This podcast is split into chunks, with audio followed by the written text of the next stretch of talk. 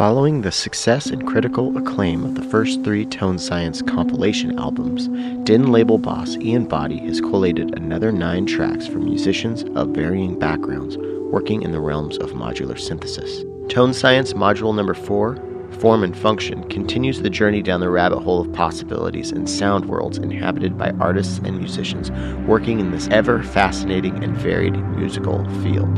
Tone Science Module 4 Form and Function comes out September 18th on the Din record label on Bandcamp and CD and features tracks from Panic Girl, Andrew Huang, Lightbath, and me, Tim Held. September 18th.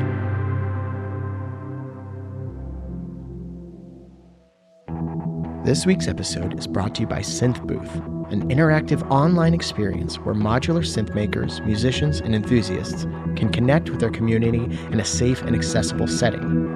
Synth Booth is hosted virtually using an attendee web and mobile application and features panel discussions, educational sessions, a keynote, virtual exhibitor booths, community chat rooms, and music performances. This will be taking place October 16th through the 18th, and you can get your tickets online right now at synthbooth.com. Suzanne Ciani is going to be there, Bana Haffar is going to be there, and Annie. I mean, a, a, whole plethora of amazing performances and amazing manufacturers and speakers synthbooth.com for your tickets. And if you're wondering what is this crazy awesome thing that is going on under Tim's voice, well, that's just uh, a guitar and the reverb pedal from Empress Effects. I just got it, and I gotta tell you, it's one of the most lush sounding, versatile reverb pedals I've ever played with. Um, so please visit them online at empresseffects.com.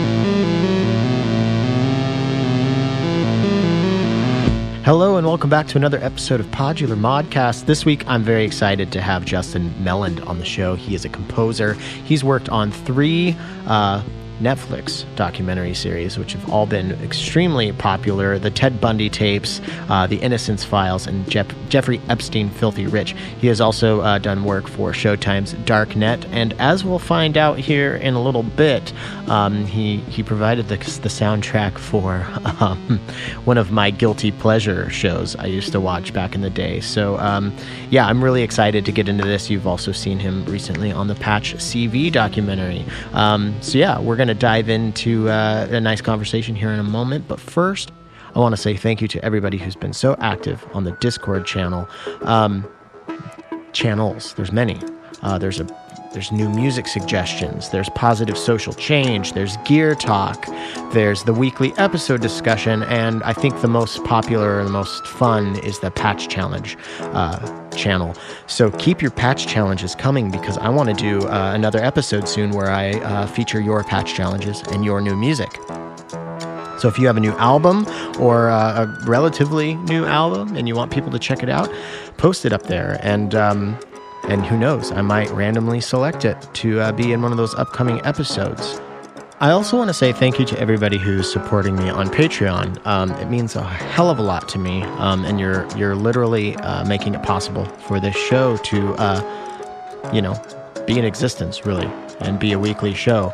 Um, and if any of you are out there thinking, you know what, I want to do something more with my life, well, then I encourage you to come on over to patreon.com forward slash podular modcast and join this elite group of people who are making the world a better place month by month by helping me with my digital panhandle out there. Just I'm I'm busking on the internet and I'm running out of things to say passionately, but it would just mean a lot to me if you uh, if you headed over to uh, patreon.com forward slash podular modcast. I've been posting a lot of cool exclusive content up there. Um, and uh, yeah, it just it, it would mean a lot to me. All right, let's get into a demo and then get into this episode. All right, we're going to take a look at the uh, the three new modules from After Later Audio: the Tilt, the steps and the blend. Um, I'm actually going to be using two tilts because two function generators are better than one. And uh, I'm going to show you how uh, you can use the attenuator attenuverters uh, on these multiple modules to uh, really breathe some life into your patch, add some variation, um, and really take it to a lot of different places. Um, and I'm going to use rings to uh, really demonstrate this. So basically, all of the Afterlater audio modules I just mentioned are just going into one rings. So that's all you're going to be listening to. You can hear it happening behind me right now. Um, I was going to tell you all the, the connections that I made from each module into rings, but it would take like 10 minutes and your eyes would gloss over. And I think uh, the real important thing to keep in mind is that it's coming from the tilt, steps, and blend. And uh, it's just, they're just so much fun to use and uh, great for live performance. Um, I'm using the minimum, maximum, comparator, and sum outputs of blend. That's important to know because it's blending um, a couple different. Uh, functions outputs from tilt um, and then i'm using the steps output the random stepped voltage output for the um, one volt per octave into the rings. So I just told you I wasn't going to tell you all the connections, but I wanted to at least give you that much knowledge about it. And I think just to uh, to spice things up, I'm going to run it all through the Empress uh, reverb pedal that I just got. I'm going to be using the delay reverb settings. So let's let's let's engage that. It's so lush. I love this reverb pedal, and I'm just scratching the surface with it. It's it's so it's got so much uh, range um, yeah, it just sounds great.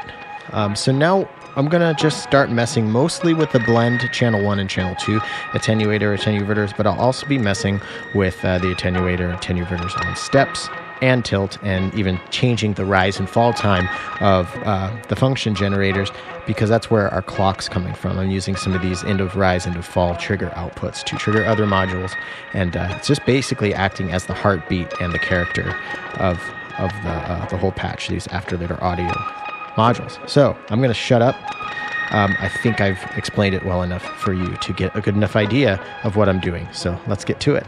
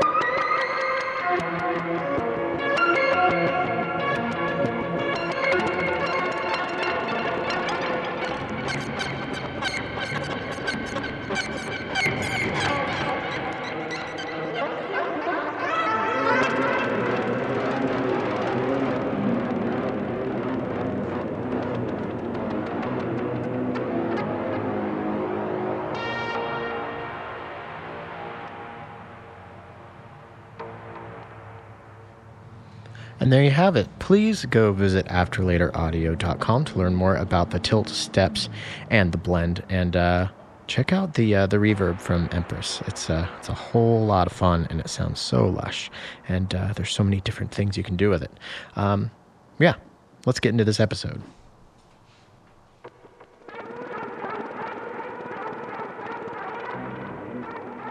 And we're off to the races. so. on.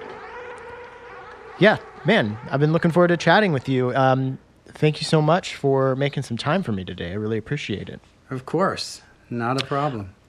Um, you know, so I think what got I, I don't know how I initially found you. I know it had something to do with the the Ted Bundy show and seeing like you posting about stuff, um, you know, scoring it and seeing all the and the amazing pictures of your studio with all your modular gear and stuff.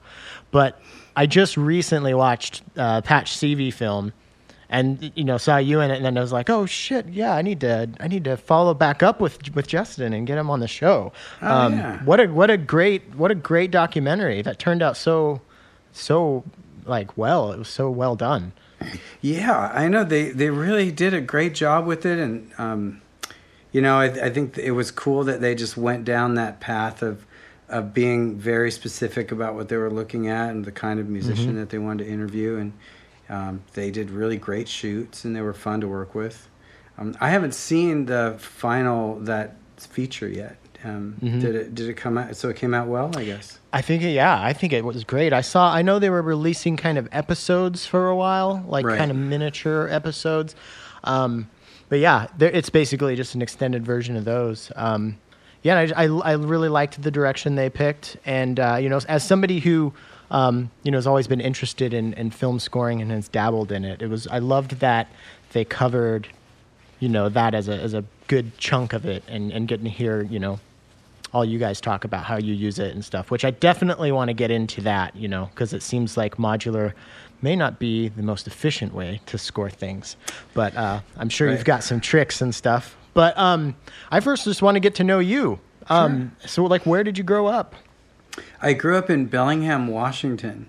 Oh, really? I'm in Seattle right now. Oh no shit! Yeah, I went Yeah. to school. I lived in Seattle for uh, let's see, I must have moved there in 97, 98, and I lived there Okay. for five, six years. Okay. Yeah, um, but then you know grew up in Bellingham all before that. My wife and I constantly are, you know, planning our exit strategy because it's just so expensive here. And Bellingham, which isn't, it's not much better, but it is, it is better. Uh, that's kind of our. It's one of the options. I feel like it's it's kind of Washington State wrapped up in a city because you can you can get the ocean and then you can get the you know the mountains. It's like just pick a direction and go, and you're you're there pretty quickly. So Yeah. yeah I just love the the North Cascades area. It's great, and it, it's kind of interesting thing about Bellingham. In the summertime, it kind of feels a little bit like a New England port town. You know, just it ha- you know, like it has that summery, small, and there's a lot of a lot of it is on directly on the water, so it has a mm-hmm. bit of a nautical feel to it. And last time, my mom still lives there, and uh, last time I was up there, I I was uh, kind of I don't know, I thought that was really cool.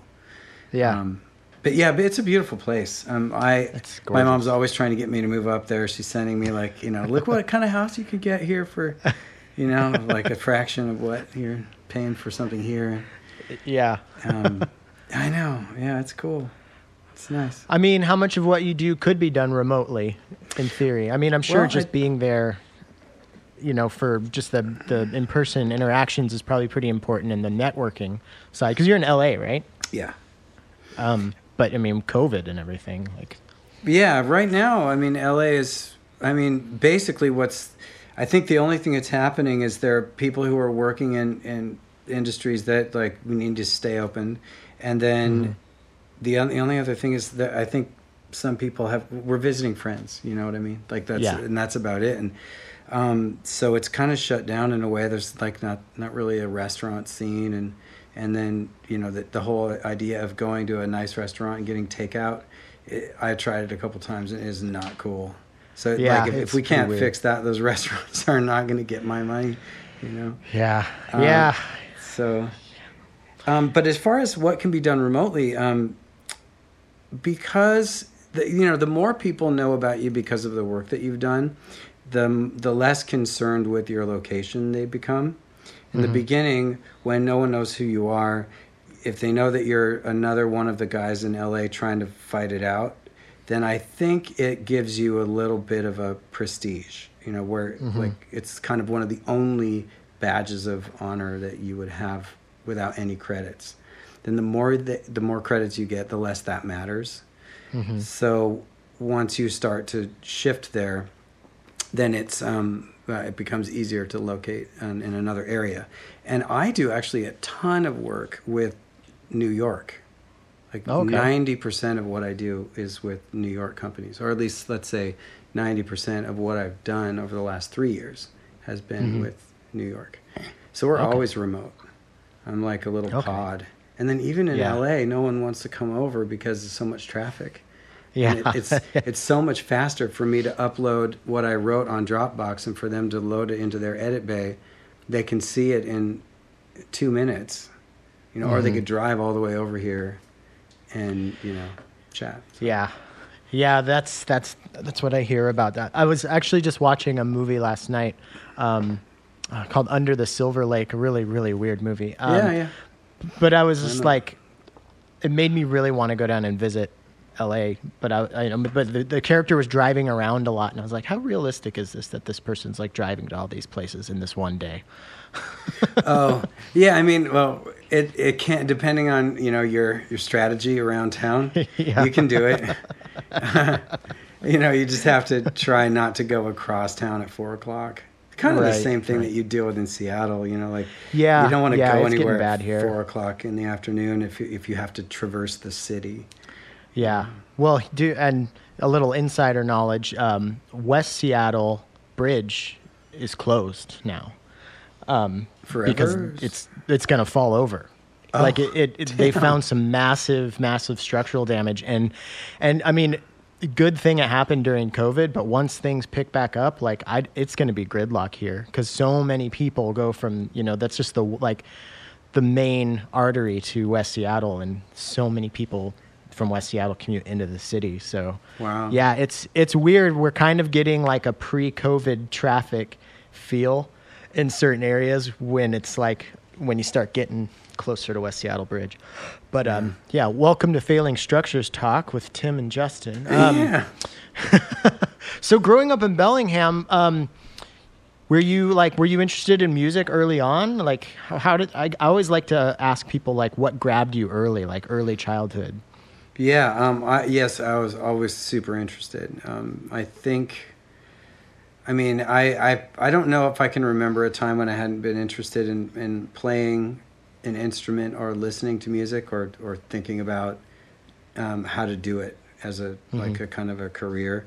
Um, my earliest um, memories are of where I really kind of knew that what I thought would be a direction I wanted to go in was uh, Prince, and when they released Purple Rain, I was like completely in love. I like Yeah. couldn't stop looking at the album covers. I just wanted to do that, you know, whatever it was.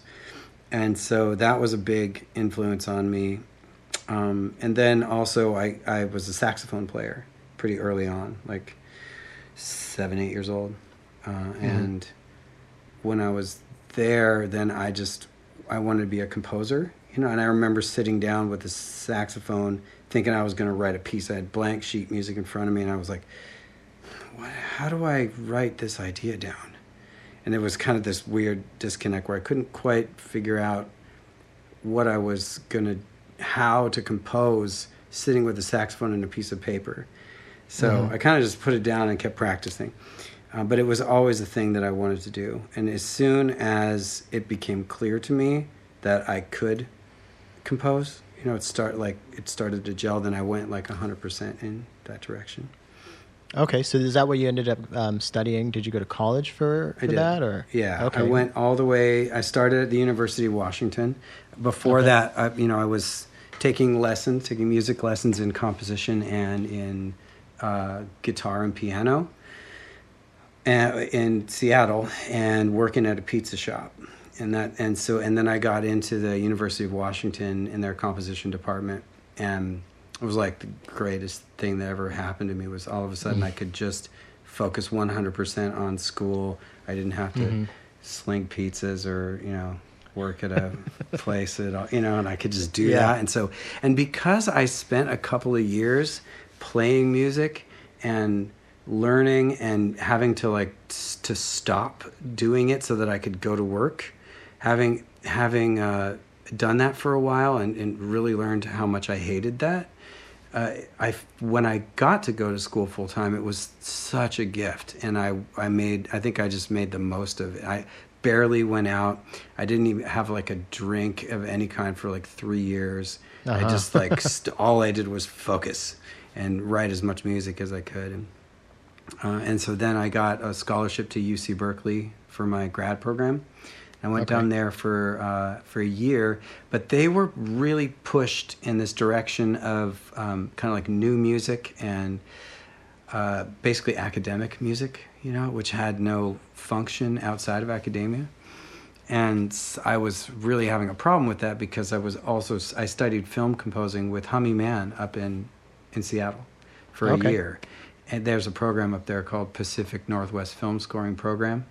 Yeah, I've looked. I've Yeah. looked into that, and I considered it. Um, unfortunately, I'm just under mountains of student loan debt from, you know, getting anthropology degrees. But I totally understand. Yeah. And actually, for he was just getting started with his program, and I was in the same situation. I'm like, I can't really afford to take this, but it's really important to me. Is there anything we can do? Do you have any scholarships or anything like that? And and he said, I'll tell you what.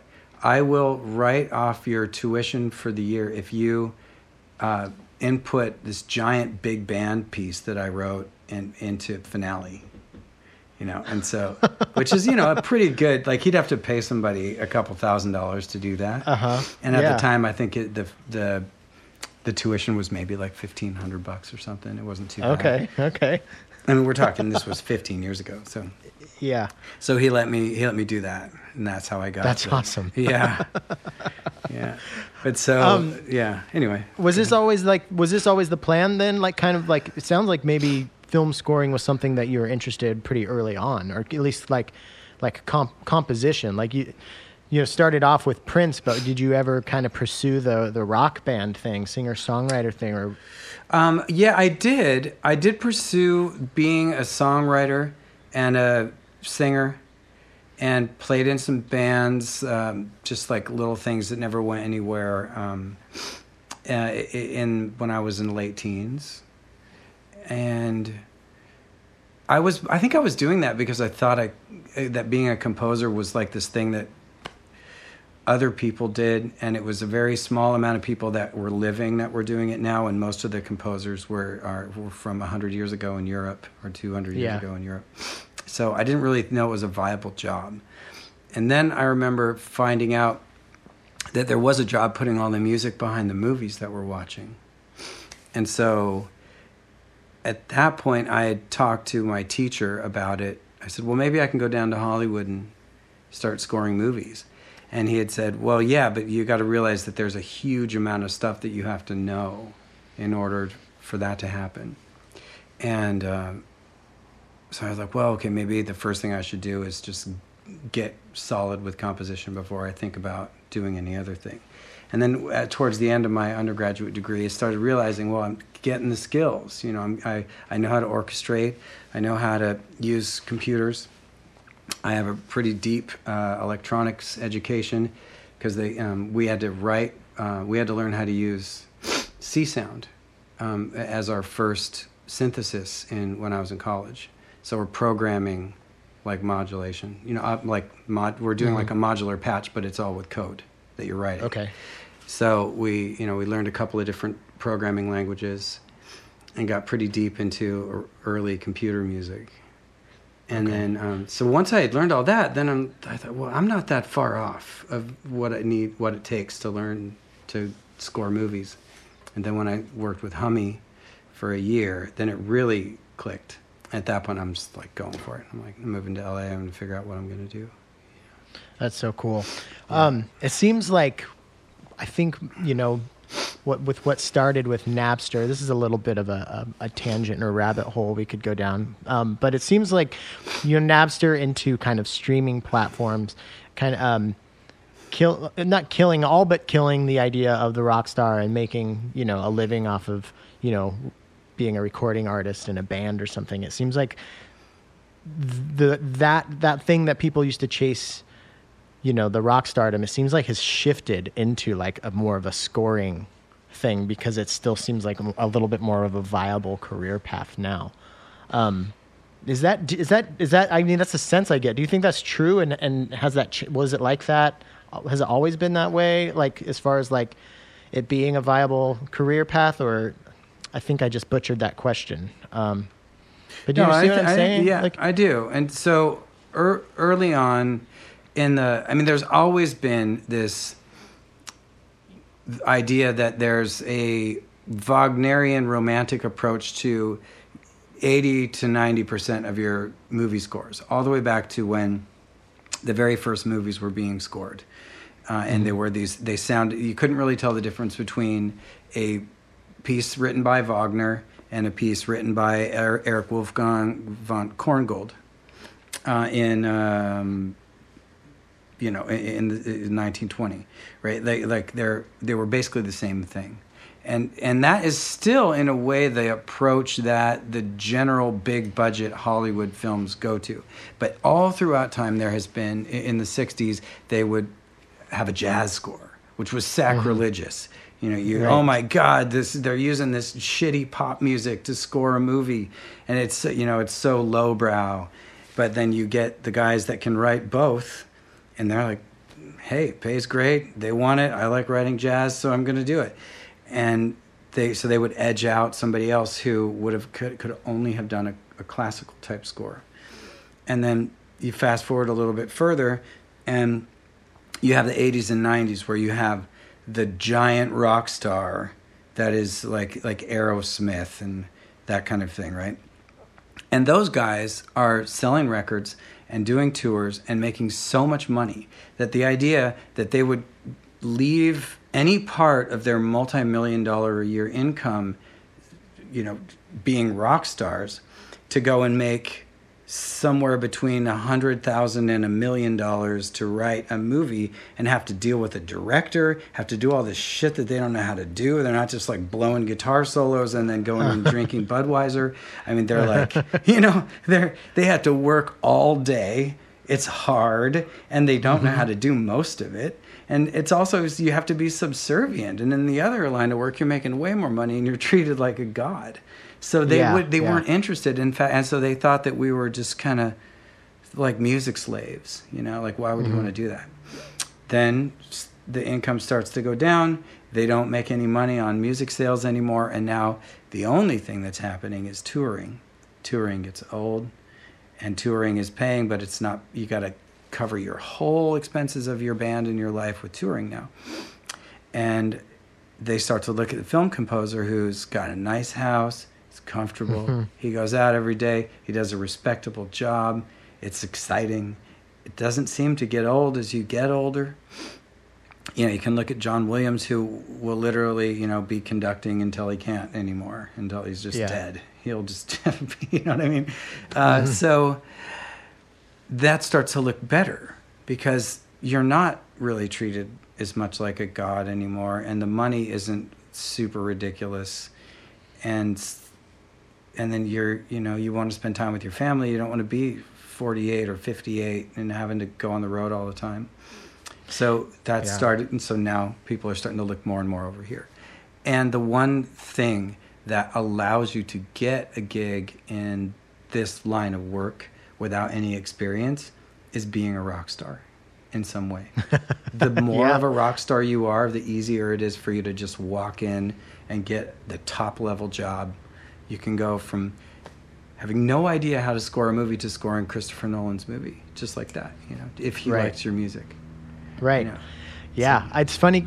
I one of the reasons that I wanted to start this podcast was um, because I was think I was thinking to myself, there's not a modular, there's not a lot of modular podcasts at the moment when I started it. I think there was one, um, and it was once a month, And I was thinking, well, if I can somehow get a name for myself, it'll be easier for for me to get you know people who are making movies because I I just always wanted to like you know like indie stuff. I never thought I never really like thought that I would get into a point where I was like you know doing full on feature film scoring or anything, but just like just getting someone to trust you you know, or even listen, like even respond to your emails. I was like, I need.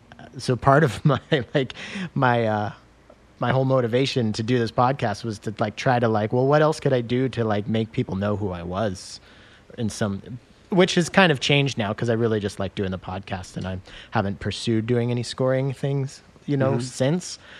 But yeah, it's it's it's just like it seems like that's like a weird like you either have to know somebody, have crazy training, and really put in the hours, um, which is probably the best way to go about it. But uh, yeah, just to get anybody, and it, the same thing kind of goes for like if you're trying to get like a label to listen to your stuff, to consider listening, you know, to consider releasing it. It's like if they don't know who you are, this just kind of seems like it doesn't even get read. You know, I've just heard that from so many people. Yeah. Um, so yeah, it seems like um, I don't know. It seems like maybe it's just because I got interested in it in film scoring and uh, started noticing more. But it does seem like, you know, as a result of this kind of rock star thing kind of dying down, um, I feel like I see more.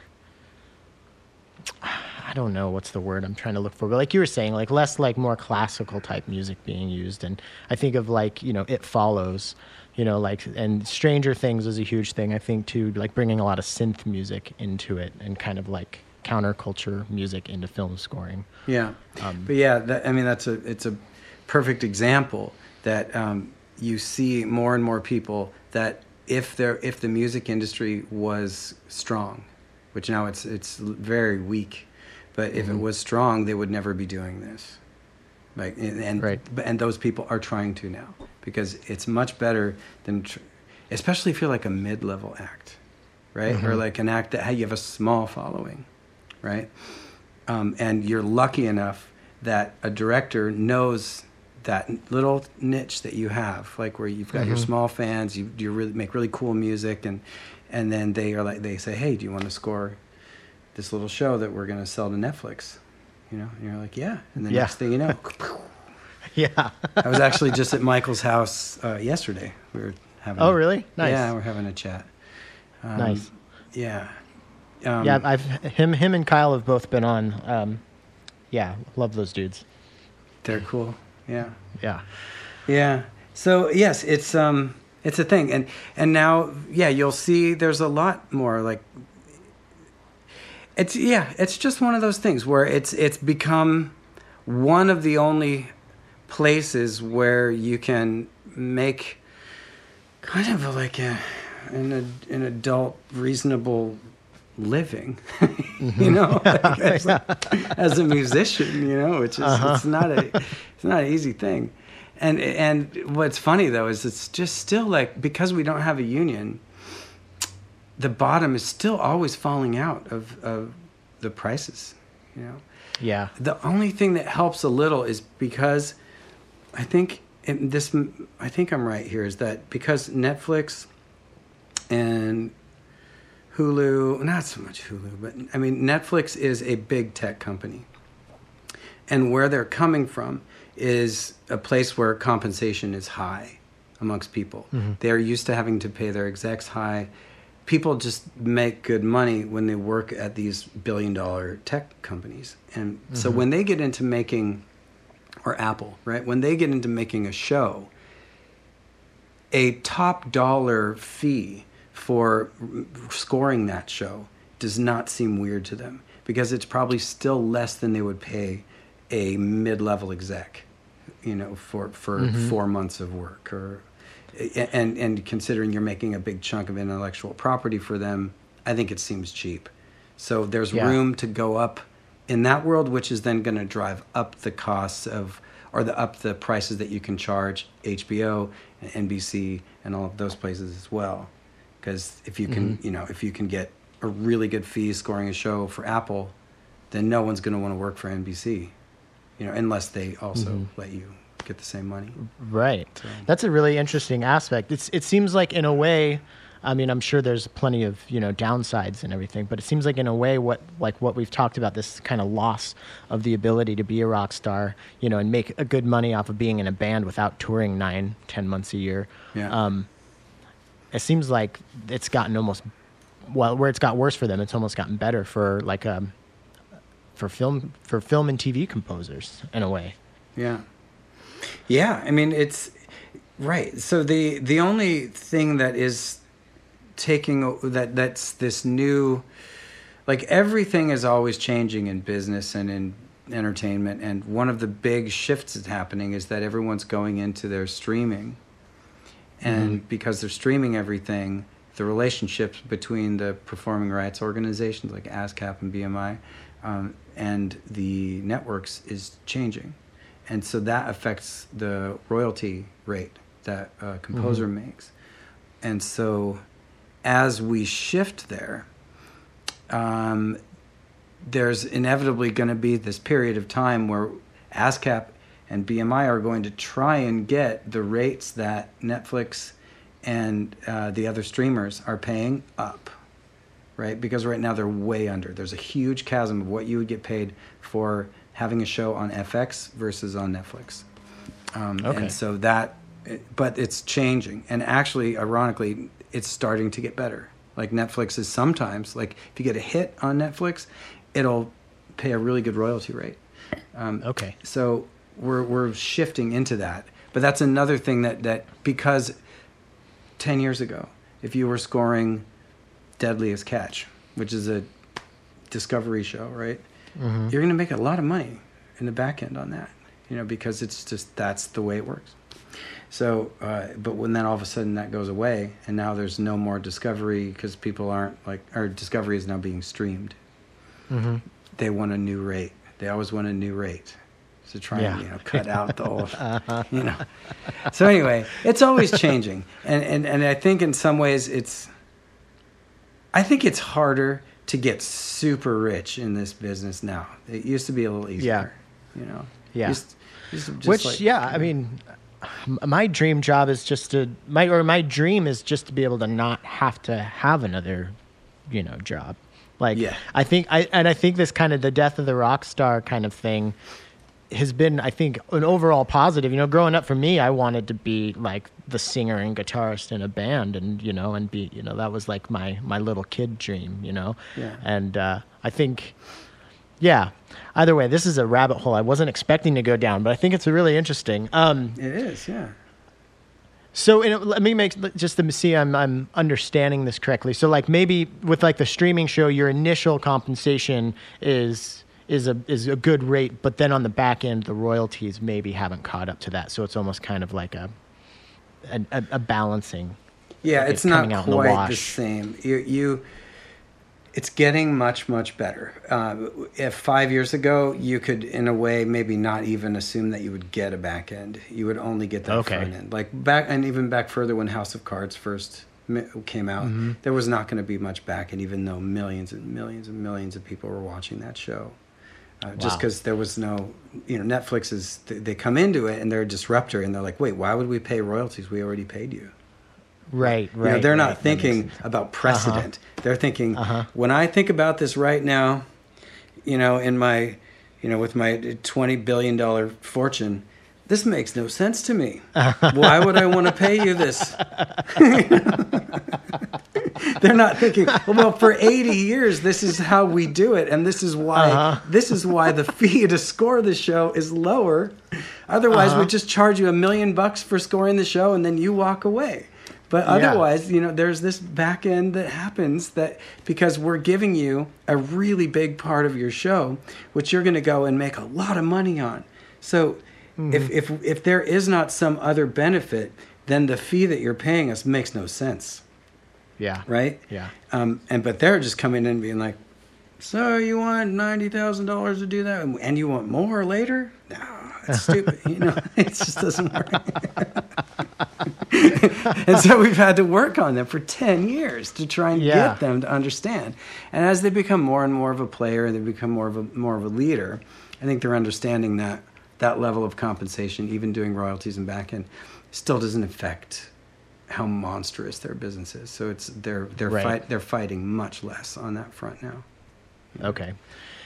Well, that's good. Yeah. Um, God, we were we that was I, I don't know how it happened, but we got on a great great tangent there. But I'm going to try to bring us back. Um, so Sure. from Seattle to to Hollywood, Yeah. like so you graduate, so you get your your, your graduate degree, and Mm-hmm. then and then do you get a, another like certificate or degree from from the um, from working with uh, was it Hummie Mhm. the and the the scoring stuff? Yeah. Okay. So while I was graduating from undergrad at U- University of Washington, I was taking the year of film Oh, scoring with right. Hummie. So we finished Okay. undergrad and Hummie at the same time. Then, Okay. then that's when I head down to California. Wow. Yeah. That's a lot of work. Yeah, An it's like undergrad. seven years. Wow. Yeah. Jeez. Okay, and then you end up at Berkeley, but then you you said you weren't really enjoying their approach. Then Yeah, it was just like they. an academic.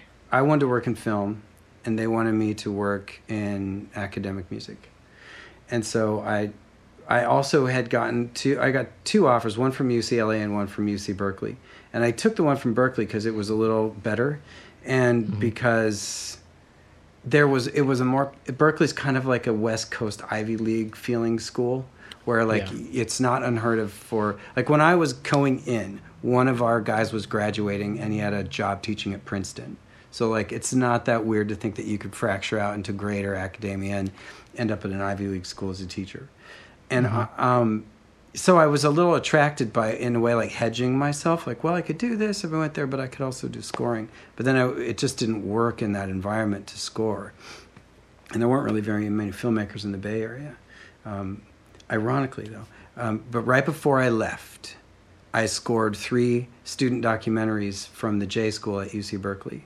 And then I went down to LA. Oh, I, I forgot to tell you that I called UCLA after a year at Berkeley and I said, Would you match my scholarship up here? If you do, then I'll come down and finish my degree at, at UCLA.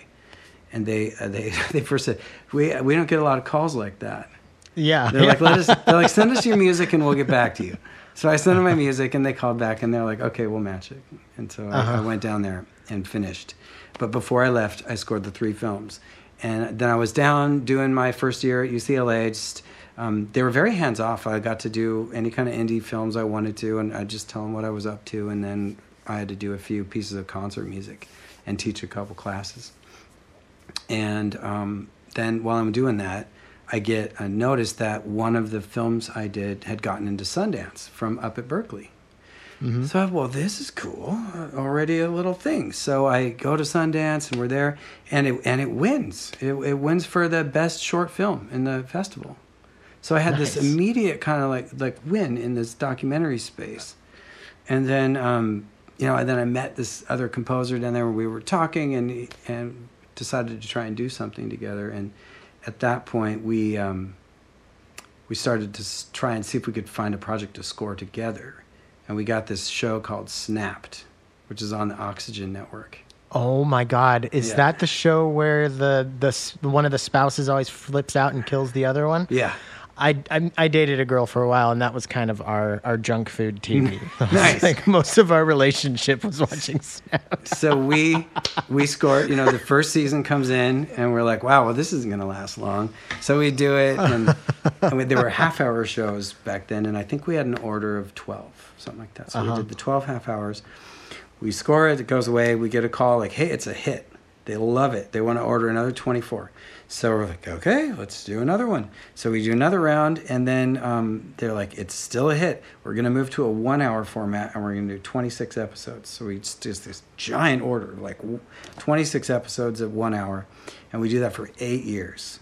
And I'm doing all kinds of other stuff while I'm doing it. Uh-huh. But that's like all of a sudden, that's how I, I get the contract for that, and I say, okay, that's how I'm going to survive. And then I'll work on all this other stuff and see if I can not only score reality. We, I don't even know what you call it, crime TV or something. Yeah, it's it's bizarre.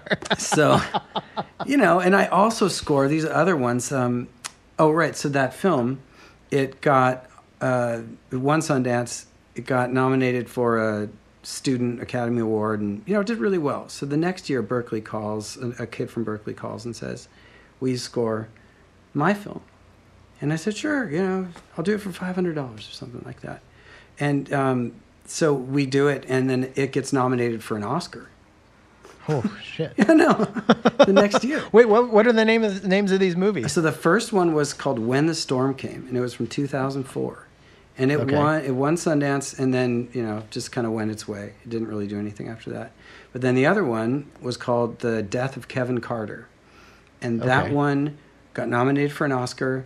It, uh, HBO bought it and broadcast it, and you know, it was we almost won an Oscar, and and then that guy's name was Dan Krauss, and he went on into the San Francisco world of documentary filmmakers and started doing uh, work, making his own features, and then also we we did a couple of these one-hour National Geographic Explorers.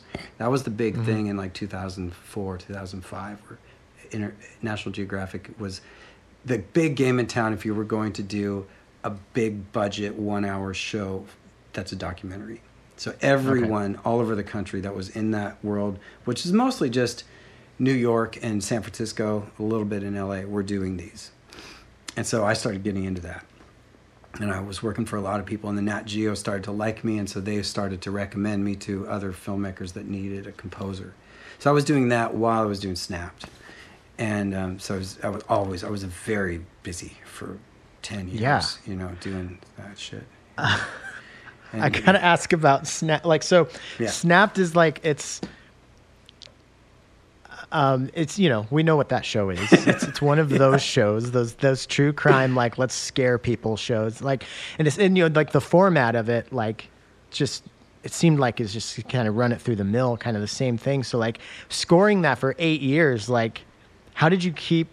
I mean, did it kind of drive you crazy, or, or was it No, just like we- did you just the guy that I was working with uh, is a guy named Brian Langsbard, and he had this ingenious method of how you could categorize all of your cues by length and beats per minute. You put it in the title, and then you put it in like an iTunes playlist, and you would see the length of a cue that you had to score and figure out the kind of beats per minute of it, and then go to your iTunes playlist, grab it, see the or audition it, see if it Uh-huh. works. Okay, it works. Grab it, open it up, throw it in, and then change the melody. You know, of the cue. Change the bass line. I, You know, I wanted to ask if you did something like that, but I for didn't that show, it would be for like- that show we did. I got to where I could score half of that show in three hours. Jeez. I could score. I would be like, okay, Sunday, I'm going to score the whole thing today. And so it- we just, and it was good because, you know, I was still getting started. I lived in a two bedroom apartment. You know, I, I was trying to make money. So it was the fact that we could, you know, make decent money and not have to spend that much time on it would be this every time I did it, I would just save and it would help me buy time to do what I wanted to do, which was bigger movies and bigger TV shows and stuff. I was just gonna So- say it sounded like it was the perfect thing. I kind of have a similar setup right now. I I I um I got a, a degree or not a degree. I got uh, my license to be a low voltage electrician. But I just I hate I hate the construction world. It's just so not me. The you know just everything about it. Um, but because I had so much acad- academic experience, I was able to go to the apprenticeship that I went to and say, "Hey, I- can teach here." So I ended up getting. Now I'm just an instructor there at night for you know four hours a day, um, you know four days a week. So n- like, and it and it does it pays me enough combined with what I can do from the podcast, where now I can have my full days to work on the creative stuff, and it's like, man, what a what a great feeling it is to have the thing that's not too bad. Like, yeah, it's a job, but it's not terrible, Yeah. you know, and it's and it doesn't take too much of your time where you can really focus on the thing you need. So like, yeah, I just I'm glad you found that. That's awesome. Thanks. Um, yeah, me too. Like, Um, ironically, it ended up buying me a house right. Yeah. because we did it for so long. Uh huh. Yeah, and they just ran. They just ran the episode so much. There was I mean, periods where they would run it. stories are there? They're still making Apparently the a show. lot. There's so what happened was was we the start show started and my niece was born the day that Uh-huh. it aired. She is now in high Uh-huh. high she's in high school now. Holy and and so we did it for 10 years scored like 120 episodes and then they had this monstrous library and they're like well we're not going to hire you anymore but we'll we'll cut in your music still which is all we wanted anyway because they were Mm-hmm. Yeah. running it there was a period where they were running it 50 to 60 times a week. You know, which is just incredible. On the same network? yeah, it was on Oxygen, and it would just be like the Snap channel. They would run it all day. Oh You my couldn't god, believe it. that is insane. Yeah, I know. And, it- Um, and I'm still, still I'm still friends with that girl. I can't wait to tell. I'm still friends with that girl. Oh, dated. nice. I can't wait to tell her that. yeah, yeah. The first, Oh. the first, uh, I don't know. It must be first ten seasons. I mean, but actually, the first seventeen seasons are mostly all our music. You know. Now I think they've started cutting in other people's stuff, and you know. But yeah, no one will ever be able to take away those first. You know, and and that the opening music was written by by Brian, and the end music is by me, and I still think I think they still use that. So okay. Yeah. Okay. Yeah, it seems like with with something like that, like a show like that, that um, you know, it is what it is, and and just with with what I've noticed about kind of what's happening with films, not film scoring, but like royalty music, it seems like maybe a, I, I wouldn't be surprised if a lot of places are going to these Songtradr and Pond5. You know what? You know these things I'm talking about, like. Like basically, you can just write and submit. In fact, I submitted a bunch of songs to like some Netflix show like three or four years ago and made it through some like X amount of rounds, and then you know didn't get selected. But it seems like there's a lot more of that kind of thing going on. And I'm I'm watching you know these these YouTube like I'm looking for a new camera and I'm watching these YouTube review videos with these people with these massive amounts of followers who are just reviewing stuff, and then they're giving plugs to like the free royalty the royalty free music bank that that they're using or whatever. It seems like is is that becoming an issue? I mean i would like to think there's always going to be stuff that has artistic merit behind it like you know like a lot of this netflix stuff that you've been working on where i couldn't imagine a director would even consider not having you know music specifically composed for it. But is that is that at all a concern? Not it's not it's not really no. I mean, it, I think it's a th- it's a threat to shows that weren't necessarily the highest quality that would have used a composer in the past, and Right. it would have been an easy job. Like maybe if there was really great music libraries back when I was doing Snap, they might they may not have. Although no, they wanted a vibe. Like we gave them a vibe. You know, we made this like Yeah. it was like Bernard Herrmann with war drums behind it. You know, Like, Yeah. so we did a thing. We ta- we planned it out. We talked about it, and you know, Uh-huh. so so they they music gives an identity. So anytime your show deserves an identity, you're not going to use a library, but any other time you will. And so that's Yeah. that's all that's happening. And so there's a little more of this. Pe- people might consider using pre-existing music for their for their stuff, or they just don't have the budget for it. And Mm-hmm. I, you know, I have a personal library of anything I've written that I own that I will let people license for their shows if they want to. okay okay know. nice Yeah, I'm actually thinking about Yeah. making it official. You know, okay yeah, just like a premium type library.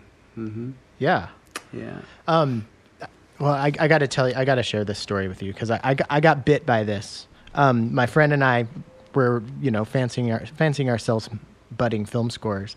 And um, so we just started asking around on Facebook groups looking for anybody who needed a film scored. And we found this guy who's doing this horror movie.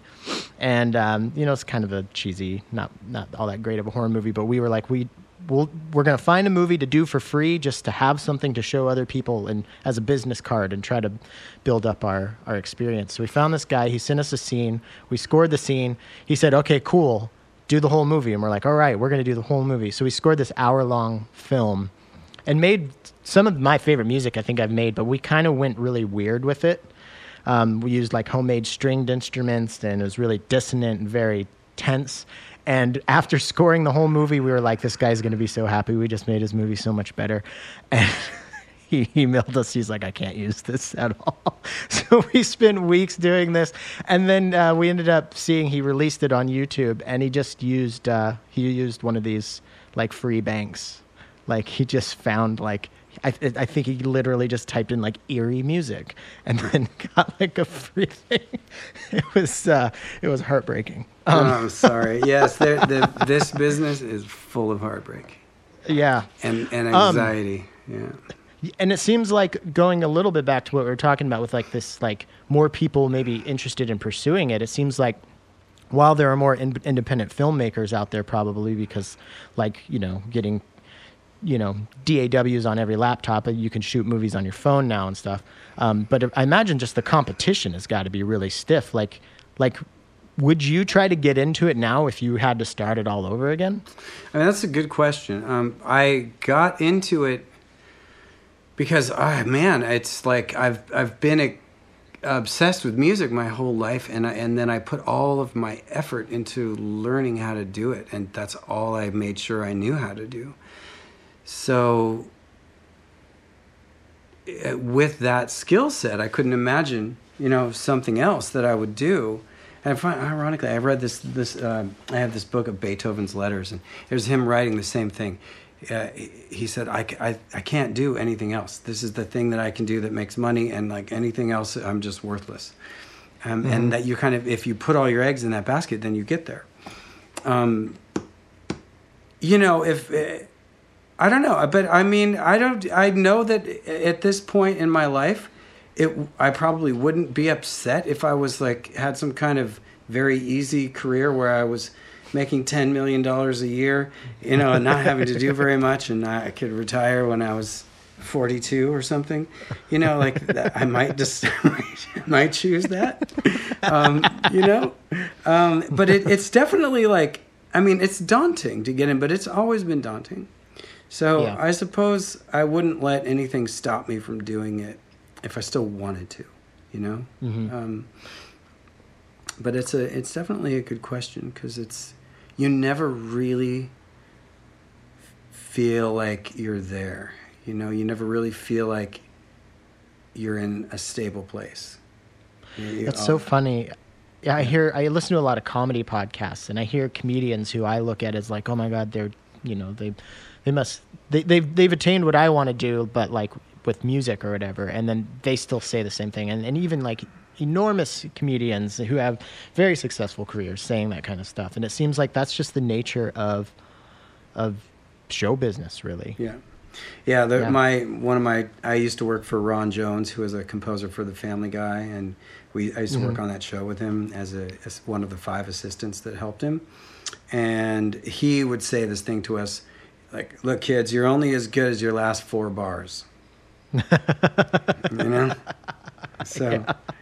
You know, it's just, this business has a short memory. Yeah. So. And imagine that's even gotten shorter and shorter with like everything just being bite sized and, you know, Instagram and Twitter and, you know, the instant gratification. Um, yeah. Man, well, we're I'm trying to decide which which route I want to go because I don't want to take up too much more of your time. But I, I, feel like I've got a, f- a few more questions or topics I'd like to. Um, but just more on your story. So you're doing Snapped, and it's allowing you to do all this other stuff. Is is there is there a one project where I know you just said you kind of feel like you've never have arrived. You know, you never you never feel like you've arrived. But it, was there ever a project where you're like you felt like it was a, a big step as far as like I don't know. I don't know any way you want to really look at it, legitimizing your, yourself as a, a film composer mm-hmm. or something that you were just very proud to be a part of and proud of the work you did on. Like, is there any one thing that really?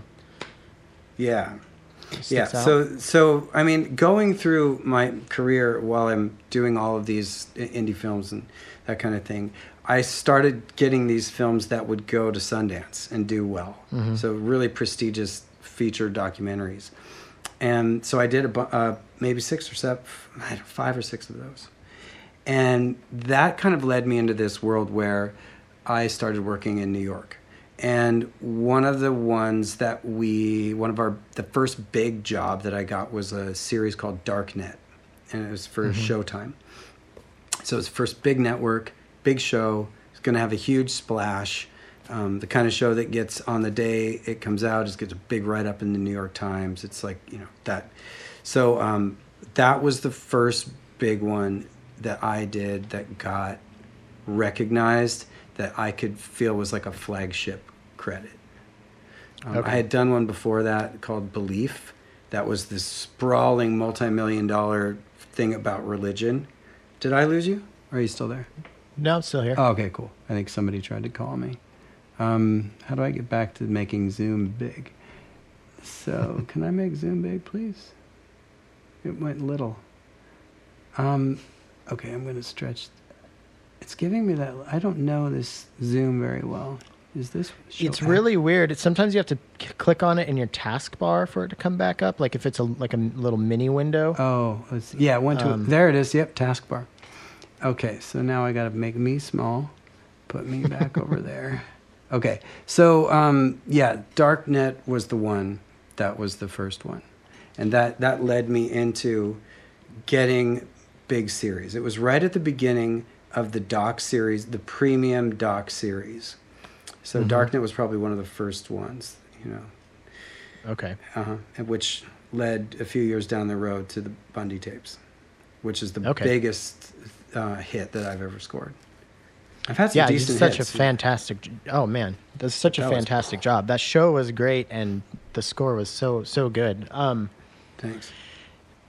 So, I, I definitely want to. Uh, it is a modular podcast, so I'll get yelled at if I don't talk to you about some modules soon. but before we do that, there was, you know, especially now that I've learned that you you did, you know, you did Snapped for so long, um, and then you did, you know, the Epstein thing. Like it seems like you you've had some really, I would say, like kind of like dark, challenging you know material like you've had you've had to spend a lot of time with some really nasty people Mm-hmm. um, and how is the how if at all has that affected kind of your your day to day because i'm i had to i had to get off facebook and stop listening to so many news podcasts lately because it was like really really bringing me down so Mhm. like i imagine you have to have to learn how to separate those two things Yeah, I think you do. You learn how to how to separate it. You know, my my studio is a separate building from my house, and the house is a pretty Mm-hmm. happy place with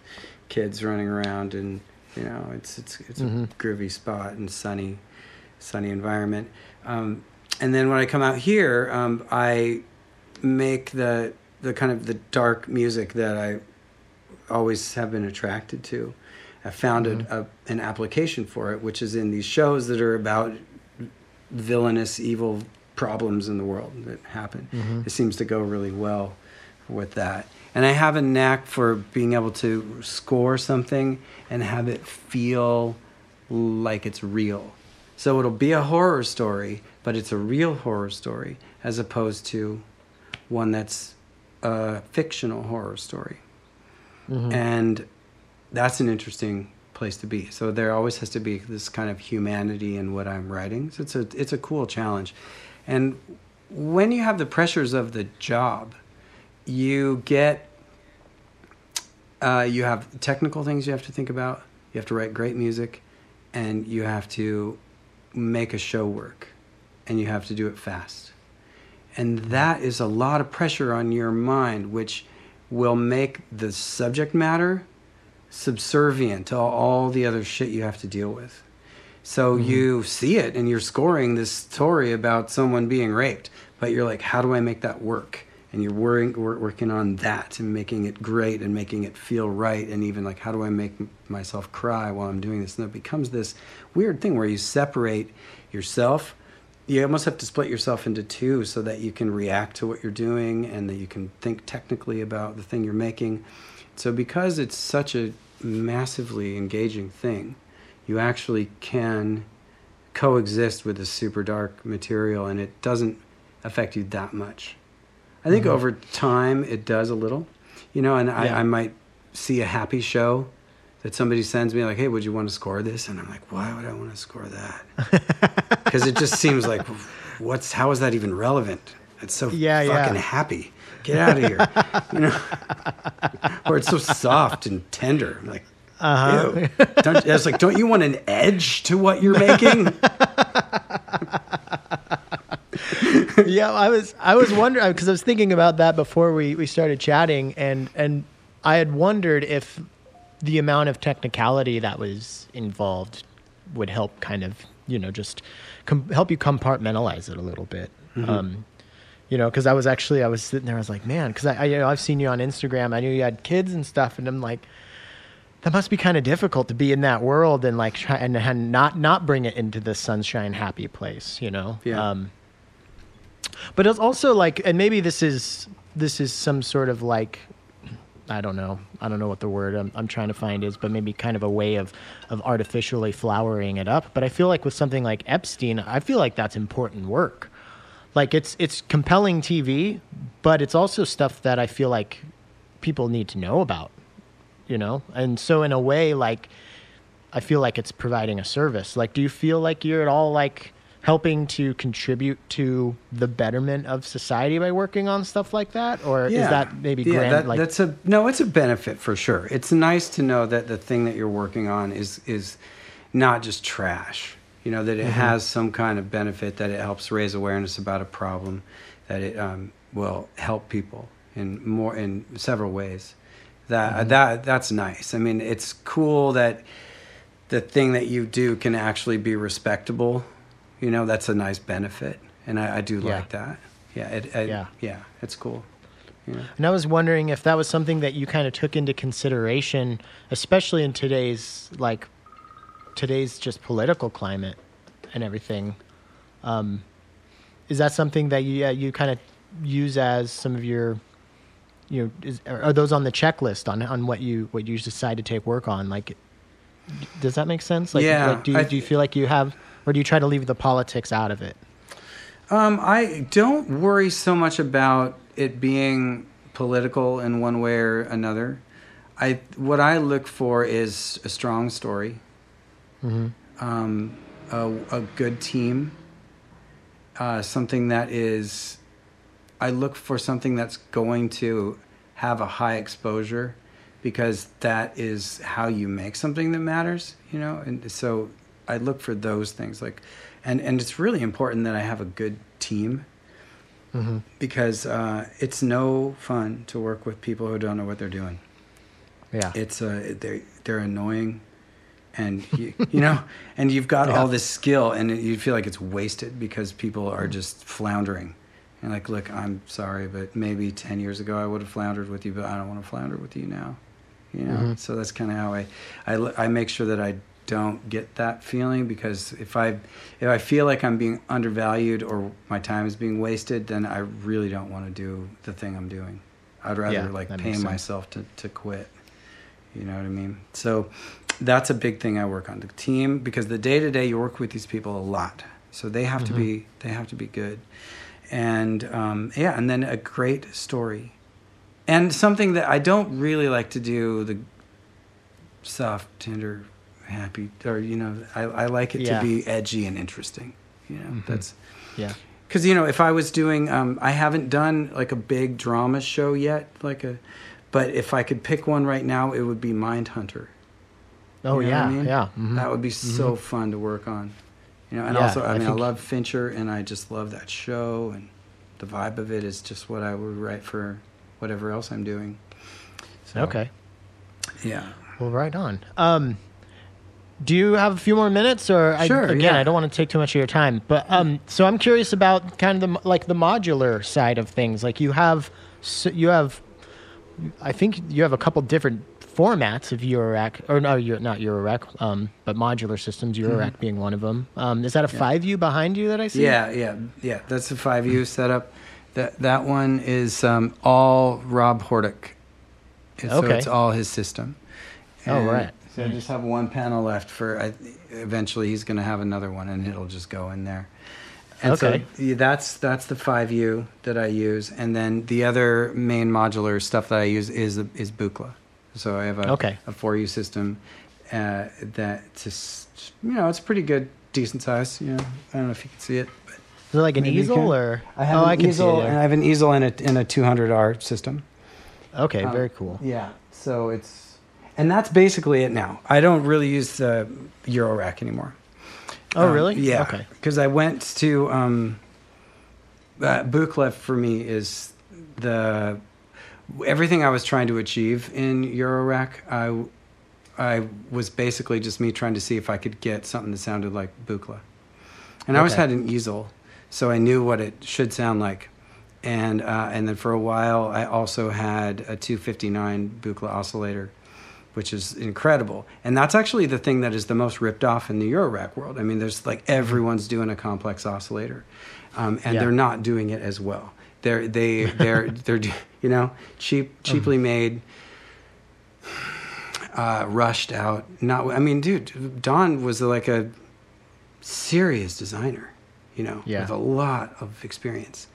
And so when he went into building his thing, it's all done with really good parts, really good components, and great design. And he, he's the one who invented making an oscillator like that. Yeah. So and and it still has not been beaten. You know, everyone has one. Make Noise has one. Uh, Mark Verbos made a pretty good one. Um, I think even uh, the guys that do the plants, Instruo, they made one. yeah, Rossum. Yeah. Um, Yeah. yeah. And is we'll- a we'll triple. probably see more. I think he made a Yeah. triple one. So The he's, Trident, he's- yeah. yeah. So he's doing a he's doing a riff on that, which is cool because you know there has to be some reason for like if you're just doing a version of the complex oscillator that's just not as good as the Buchla, like what's the point? You know, Yeah. and then you're selling it for like you can get a great complex oscillator from Buchla for fifteen hundred bucks, right? Mm-hmm. So if some, if you're paying seven hundred for one that's not as good, it seems weird. Just buy less modules and get one of those. yeah. know? I still haven't. I still haven't really played with a Buchla system because I'm afraid. that you'll love it. Yeah. well, I know I'll love it. Yeah. I mean, and I have so, I have so much Eurorack already. Yes. I'm just like ah. But uh, yeah. So if somebody out there has an easel they want to let me borrow, um, no, for just for scoring though, like I was I was curious. This will be the the, the last question I ask about Mm-hmm. about this. Um, you like it seems like modular wouldn't be the best thing for scoring because sometimes you you know you need to make very specific changes whether it's you know tempo or length and everything so do you use the modular to kind of build your own sample bank thing to to then work from or No, that, I think that's what's different. Um, that a lot of people that I have noticed that use modular seem to do that. They'll like, like I think Junkie had a period where he did an interview saying that he spends time on the weekend making all kinds of sounds and then categorizing them and all that stuff. And I've heard other people do that as well. Someone scored something with an easel once, but they did it by making a sample library and working with it. I like hate that idea. I have Yeah. no interest in like sitting there making a sound and then recording it and like trying to remember where I put it and like I no interest in that. I like kind of have uh this is like the short-term memory palace where nothing Uh-huh. gets remembered and I never try to remember anything. I'll hear a piece of music I wrote two, two weeks ago and I'll have no idea how I did it. You know, Yeah. it's the only way would be to open it up and say, "Oh, I used that to do that. Wow, I would not have expected that that would have worked." and, You know, so that's it's that's the way I approach modular and scoring. There'll be a kind of sound that I know I need to make, and it's the kind of thing that you can make well on a modular. So I'll go make it there, and I'll patch it up and I'll track it in, and I'll you know I have everything in the studio as view of the film, so I just go over to the thing and I do it and see if it works while I'm making it, record it in, try to work with it for a while, and if it works, that's great, and then I just leave it patched up, and then the next time I need it, I walk up and pull all the patch cords out, and make a new thing. So I never Okay. try to patch the same thing twice, and I never try to store anything or keep it around. So I kind of bring the, the sense of modular with me. That's the, I use it the way everyone Dude. would use it as a hobby. You know.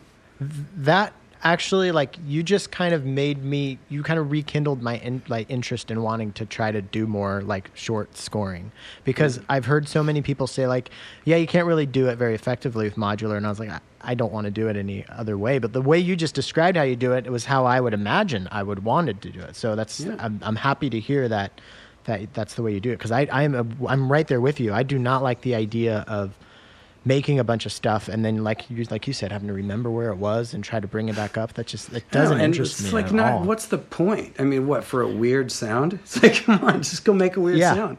You know. well, like, and also it just seems like that sound wouldn't be actually inspired by the thing that you're watching. I want to actually be inspired. it's by like the thing that luck, right? watching. Like you're looking through your samples to see something that kind of works. But Yeah. the whole point of having a modular is so that you could make a thing that you needed. You could make a mm-hmm. sound you wanted to make. I mean, there's the experiment side, but I feel like you experiment so that you know how to do stuff. You're like, this goes here and this. Oh, that's cool. Okay, I know that. I know how to make that kind of weird glassy sound by crashing two oscillators together. You know, and so it's mm-hmm. always different every time you do it. But yeah, the the fact that you can customize what you want to make is the whole point of modular. Otherwise, there is no point in having it in Right. this line of work. Yeah. And so, and then I have other synths that I need that I go to, like I think of the uh, the Two Voice Pro as a as like the contrabass, like a section of contrabasses, because it has this really long, beautiful envelope to it that's kind of squishy and analog. And then my my massive bass that is the biggest, coolest bass that I've ever been able to get anywhere is the Macbeth. And that, you know, I use that almost every bass line that I write is on the Macbeth. you Okay. know? And then I got a monopoly that's for like, you know, weird sounds and and the thing I use so much is the Theravox. I use that Okay. just ridiculously a lot. Like it's all Right over. on. Yeah, Crumar, you know. So anyway. But it sounds like you like. I always wonder with people who are into film scoring if if they if they get to have the time to make the kind of music that they'd want to make outside of the thing that they're scoring. But it sounds like those things are one and the same for you. They're pretty close, yeah.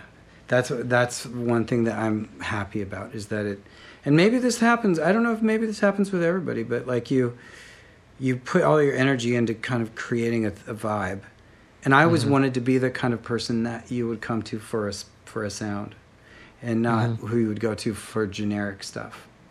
And so maybe it's because I pushed and pushed down there for so many years that that's what I'm known for, and that's why people call. So it kind of feeds Yeah. itself. Yeah, definitely. I think I think you've definitely carved out that niche, and uh, yeah, I hope that continues for you, and I hope you, you get the keep getting that that work that you like doing, man. Thanks. Yeah, I, I hope so too.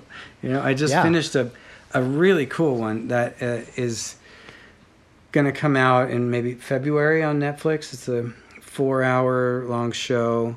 I probably can't say anything about it other than Uh-huh. that it's really fun. It's got a 70s horror feel to it. Um, it's uh, it takes place in the 70s and it's a it's a documentary series, but it's it's also done by some of the same people that did Bundy. Okay. And we just worked on it for six months, and I just Oh, wow. finished. Yeah, I wrote a lot Right of on. music for that. Yeah, so as we get closer, I'll I'll let you know it's coming out. Okay. Yeah. Sounds good. So, is there anything that you want to uh, shout from the modular mountaintops or or promote before uh, before I let you go? From the modular mountaintops. Um, don't buy too fast. That's really good advice that no one takes. I know. I wish I had gives, given but no one takes. advice. yeah, same here. It's just like you're like, because it takes a while to figure out what you want, and if you bought Mm-hmm. all this shit before you figure out what you want, then you're gonna sell, and then you're gonna lose money. Yep. You're gonna sell at a loss. So that's like the name of the game. Figure out Mm-hmm. what you like, and then have to sell at a loss to get it. Yeah, So that's the. It it'll, it's also kind of a bit like a there's like a there's a collector's side to it too that is fun, but you need to be careful of. I think. Yeah, like always check your purchases. Like, is this oscillator that I think I want the same price as an Italian vacation? And when was the last time I went on an Italian vacation? I really like that. I'm gonna I'm gonna I'm gonna quote you on that. Remember that. That's pretty and good. then and be careful, but you can look at your your modular and go, how many Italian vacations are in that? And have, Right. when was the last time I went to Italy? you might really bum yourself out if you do that one. yeah, um, I've done it. Right. Well, I just want to say right here at the end, I want to, I have to thank you and uh, Colin Stetson. I feel like you guys are bringing back the, the coolness of the saxophone because I think the '80s did a lot of damage to the saxophone, It Did. and I think uh, these, what you guys are doing with these giant, is that a baritone that you have technically? It's a bass. Yeah. a bass sax. Yeah, okay. and It I also have a sounds so good. Uh, thank you. Okay. Yeah, I love it. Yeah, my favorite is the is the bass, uh, but I also have a Barry. But yeah, uh, can you? Yeah, th- is that Yeah. it? Yep. Yeah, so that- it has to stay on that stand to play it, right? Well, it's just it's set like 15 pounds, and Yeah, and okay. it's uh, it's very large. So when Uh-huh. you are um, recording with it, to have it around your neck and like walk up to your DAW and try and hit stop, you'll like hit the table and like, oh god, it's 99 years old, you know. So you're doing that, and you get it on the stand. You can mic it and leave it and play it. Yeah. and then go and hit stop and rewind all that kind of stuff. And so it's Mm-hmm. it's incredibly. This guy in in Germany uh, invented that stand. You can get it into any angle because you know he's Oh, wow. Uh-huh. German, and of course you can. It's like Yeah, right. four different connectors, and you can s- micro move it so that it feels like it's around your neck. It's like Mm-hmm. you can get it so perfect. Um, yeah, so that's because it's so giant. Yeah, I leave it on that. But thank you for saying my name and Colin's in the same sentence. I really appreciate that. Absolutely, man. Yeah. All right, that's our episode. Thank you so much for listening, and thank you, Justin, for coming on the show. Don't forget to check out all those Netflix documentaries we talked about. Uh, I especially liked the Ted Bundy one. Don't forget to get your tickets to Synth Booth at synthbooth.com. Um, it's going to be a really fun event, October 16th through the 18th. Um, thank you to Patchworks, and thank you to Needham Woodworks, Empress Effects, After Later Audio, and thank you to uh, everyone out there listening. Um, I can't believe I'm in the 120s on episodes. That's crazy. I'm, I'm going to be hitting uh, three years. At 150 episodes, it'll be three years. That's crazy. That is crazy. Um, and thank you to everybody who uh, helps out on Patreon.